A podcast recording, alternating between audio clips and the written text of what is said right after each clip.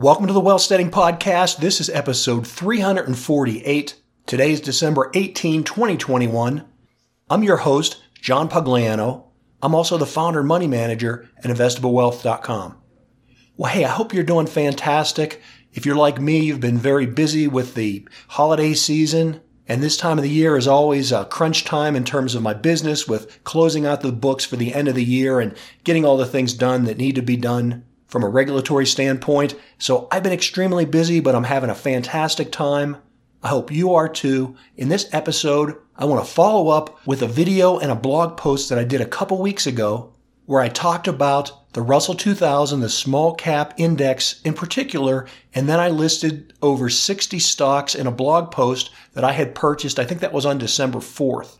Well, everything I said back then still relates to where we are right now. There's nothing in the headlines that worries me or concerns me for the long term. Oh, short term, I don't know what's going to happen over the next few days or weeks or maybe even months. But what keeps me in this market and what specifically keeps me primarily focused on reopening stocks and why I'm not selling my positions, I'm adding to them is because I believe that we're not headed a recession, not in the immediate term, I think that we're still in a very dynamic, growing economy. I think the reopening type stocks and the smaller cap stocks have the most upside potential to continue to benefit and profit from this dynamic, growing economy that we're in. And so that's where I continue to put my money. And it doesn't bother me the negative headlines I see about Fed tightening or about spreading of viruses and things because I view that as noise and static look at the specifics of what's going on in corporate America, and you take all the emotion and all the ideology out of it, the bottom line is that corporate America is making money hand over fist. The demand for products and services is extremely strong. That's why we have all the shortages and the scarcity and the supply chain issues. It's allowing corporate America to raise prices and pass those prices on to consumers that likewise not only have the desire to consume products and services, but also have the savings and the money on hand to pay for those higher prices. So we're seeing higher revenue in sales and higher profits in the bottom line to corporations. That may change someday, and that's when we'll be headed into the next recession. But for now, neither Fed policy nor the persistence of COVID seems to be impacting the consumer's ability and desire to purchase. And that's the bottom line. And so I continue to see the phase of this economy that we're in as an accumulation and an opportunity, not a harbinger for bad things to come. I'll probably put out a couple more posts over the next few days at investablewealth.com with a couple charts to specifically point out the fact that Fed policy and rising COVID cases are not likely to derail the economy. But for right now, what I want to focus on are the stocks I purchased and the overall health of the small caps. So the Russell 2000, that's the small cap stocks. I'll put a link in today's show notes, but you can go over and on December 4th over at YouTube, I put up a video that was entitled Small Cap Stocks Down But Not Out. I showed a chart of the Russell 2000. It's a small cap index. I showed a chart of that that showed how the index has been in a range throughout the year of 2021. And when I say a range, I mean that it's been a trading range where it gets up to a certain level around 2400, let's call it, and it hits resistance there and it falls back down to 2100, 2150, something like that. Take a look at the chart. It's a very defined pattern. Chart technicians may call it different things. To me, it looks like a wedge pattern where you have a clear and defined horizontal level of support, the price stays at that level of support, and so far it hasn't broken down below. We've seen this play out over this year five or six times. Watch that video, and I'll talk about some of the headline events that have driven the small cap stocks down around that 2100 or so level. The moral of the story, though, is that it always eventually bounces up from that level and has gone on back up to that nearly 2400 or in the case of November when it put in an all-time record high, it exceeded that level. I expect that to happen again in the future. Remember, as a long-term investor, You are not investing for where the price is today. You want to be investing in long-term appreciating assets. You want your money to be worth more in the future than it is today. So when you're either buying or holding your stocks at these lower levels, if you're patient and if you're disciplined, they lift off of these bottoms and they go on to be worth more in the future. Bloomberg News Service put out an article this week that said that the Russell small caps have the cheapest relative valuation compared to the S&P 500 that they've had in 20 years. So yes, there's uncertainty, yes, there's volatility, but this is, in my opinion, the time you want to be buying and holding, not selling in a panic. You want to accumulate when prices are low, when things are on sale, and then hold them into the future when they've appreciated in value. That's what you do if you're a disciplined long-term investor, and that's how you build wealth over time. It's a very simple process, but most people don't have the discipline and the emotional self-control to sit through these times of turbulence. They panic and they sell, and they generally sell at the worst time possible. Now, do I know for a fact that the support and the horizontal floor that we currently see under the small cap stocks, do I know that that's going to hold and that prices aren't going to break down through that and go lower? No, I have no idea. That could happen tomorrow. That could happen next week. There's no assurity that the price won't go lower. But from a probability standpoint, and from the perspective that we are in a dynamic growing economy, then the mathematics tell you that at some point the charts turn around and the likelihood, the probability is that the price of the index goes up over time and not goes down. Look at a stock market chart of any index of any growth economy. Yeah, there's always times when things pull back. But as the fear subsides, as the economy adjusts, as corporations continue to make more profits, then their valuations go up, and likewise the corresponding stock prices go up. Now, if you believe that we're headed to an economic collapse and a zombie apocalypse, well, we're going to have to disagree about that because that's not what I see. I see a thriving, growing, dynamic economy and consumers willing and ready to support that economy.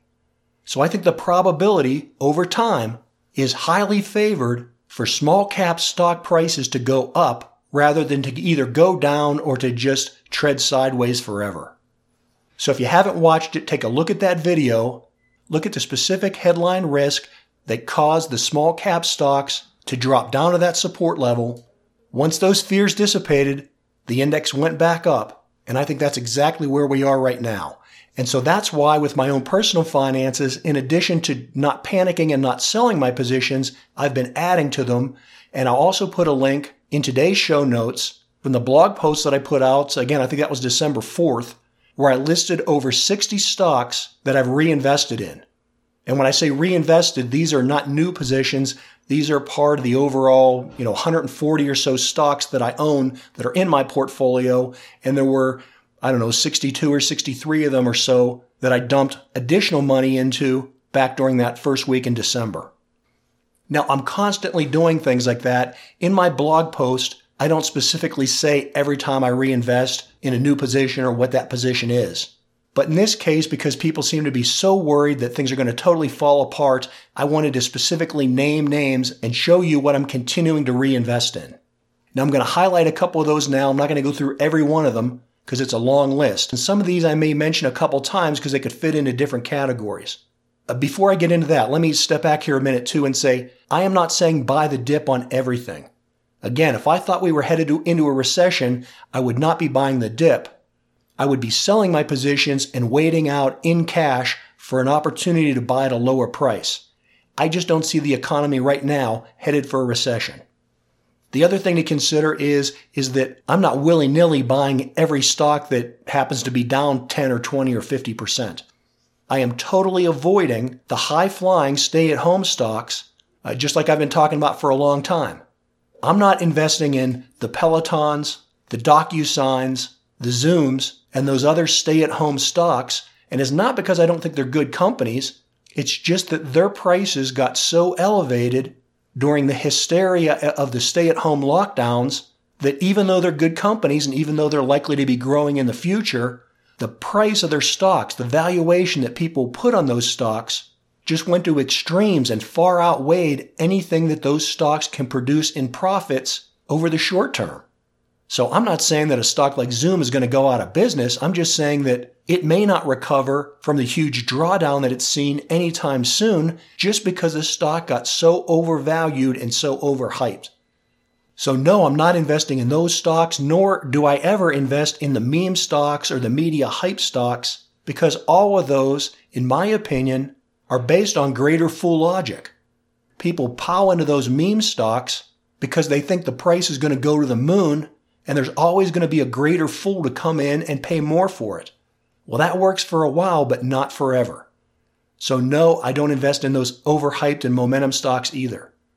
The stocks that were on that reinvest list fit into a general category that I would consider undervalued.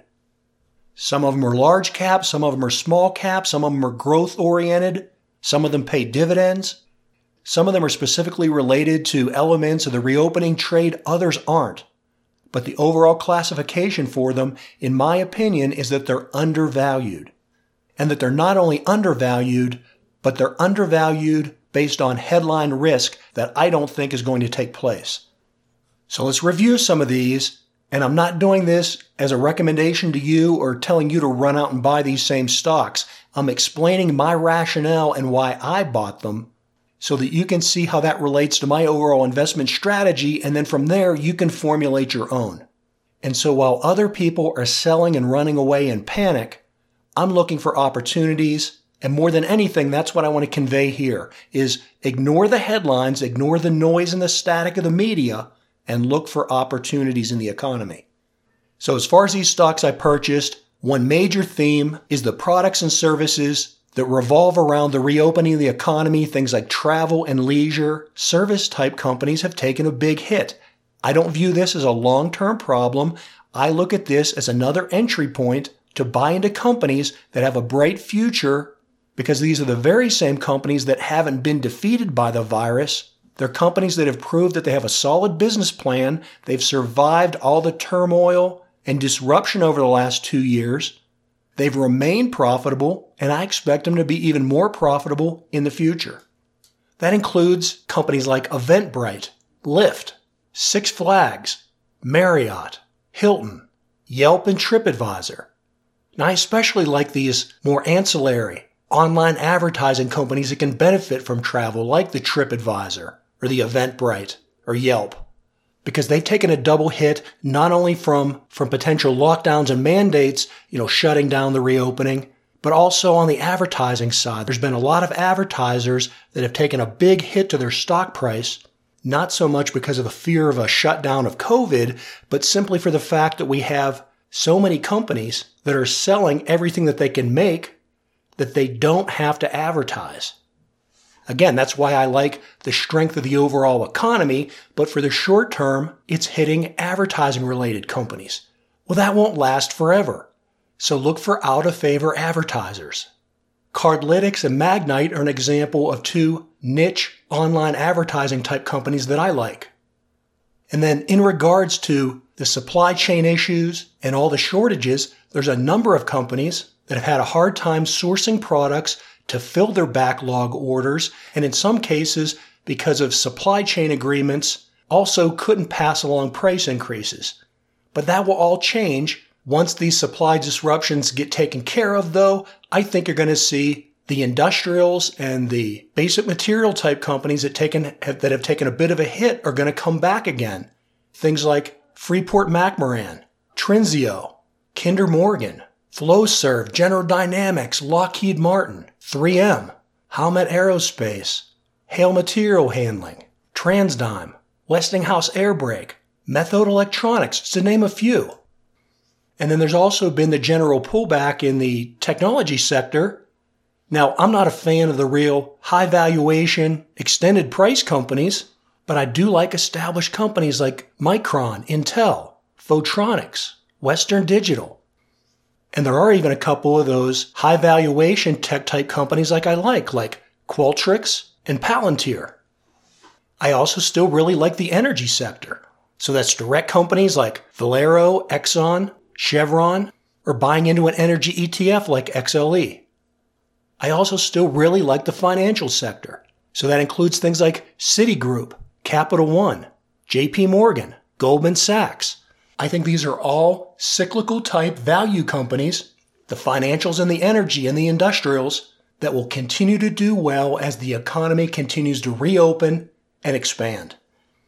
And some of these companies also have great dividends. Now, I'm not strictly a dividend investor. I think a lot of pure dividend strategies are kind of nonsensical with circular thinking. But whenever I can get a company that I think is undervalued and has an excellent business model that shows that it can long term over time sustain paying out a dividend, I look at that as a good buying opportunity. So to just mention a couple of these stocks that pay a decent sized dividend, Hyster-Yale, JBG Smith Properties, Lockheed Martin, 3M, Citigroup all pay over 3% and XLE, the energy sector ETF, pays just under 4% dividend. Then Chevron Verizon paying nearly a 5%, Valero and ExxonMobil nearly 6%, Kinder Morgan just under 7 and Enbridge paying a whopping 7.18% dividend. So hey, there you have it. Those are the positions that I'm reinvesting in. I see this as a long-term buying opportunity. And I think these type stocks and this type logic afford you to buy into stocks that are selling at a good price that they definitely represent risk. Don't get me wrong. I'm not saying that the price couldn't go lower. It could definitely drop significantly lower. But I think on the overall risk reward assessment of the probabilities, these type stocks are not overly risky and they still present a lot of upside, which I don't think is necessarily too long into the future. Well, hey, as always, thanks for listening. Until the next episode, this is John Pugliano wishing you the very best returns.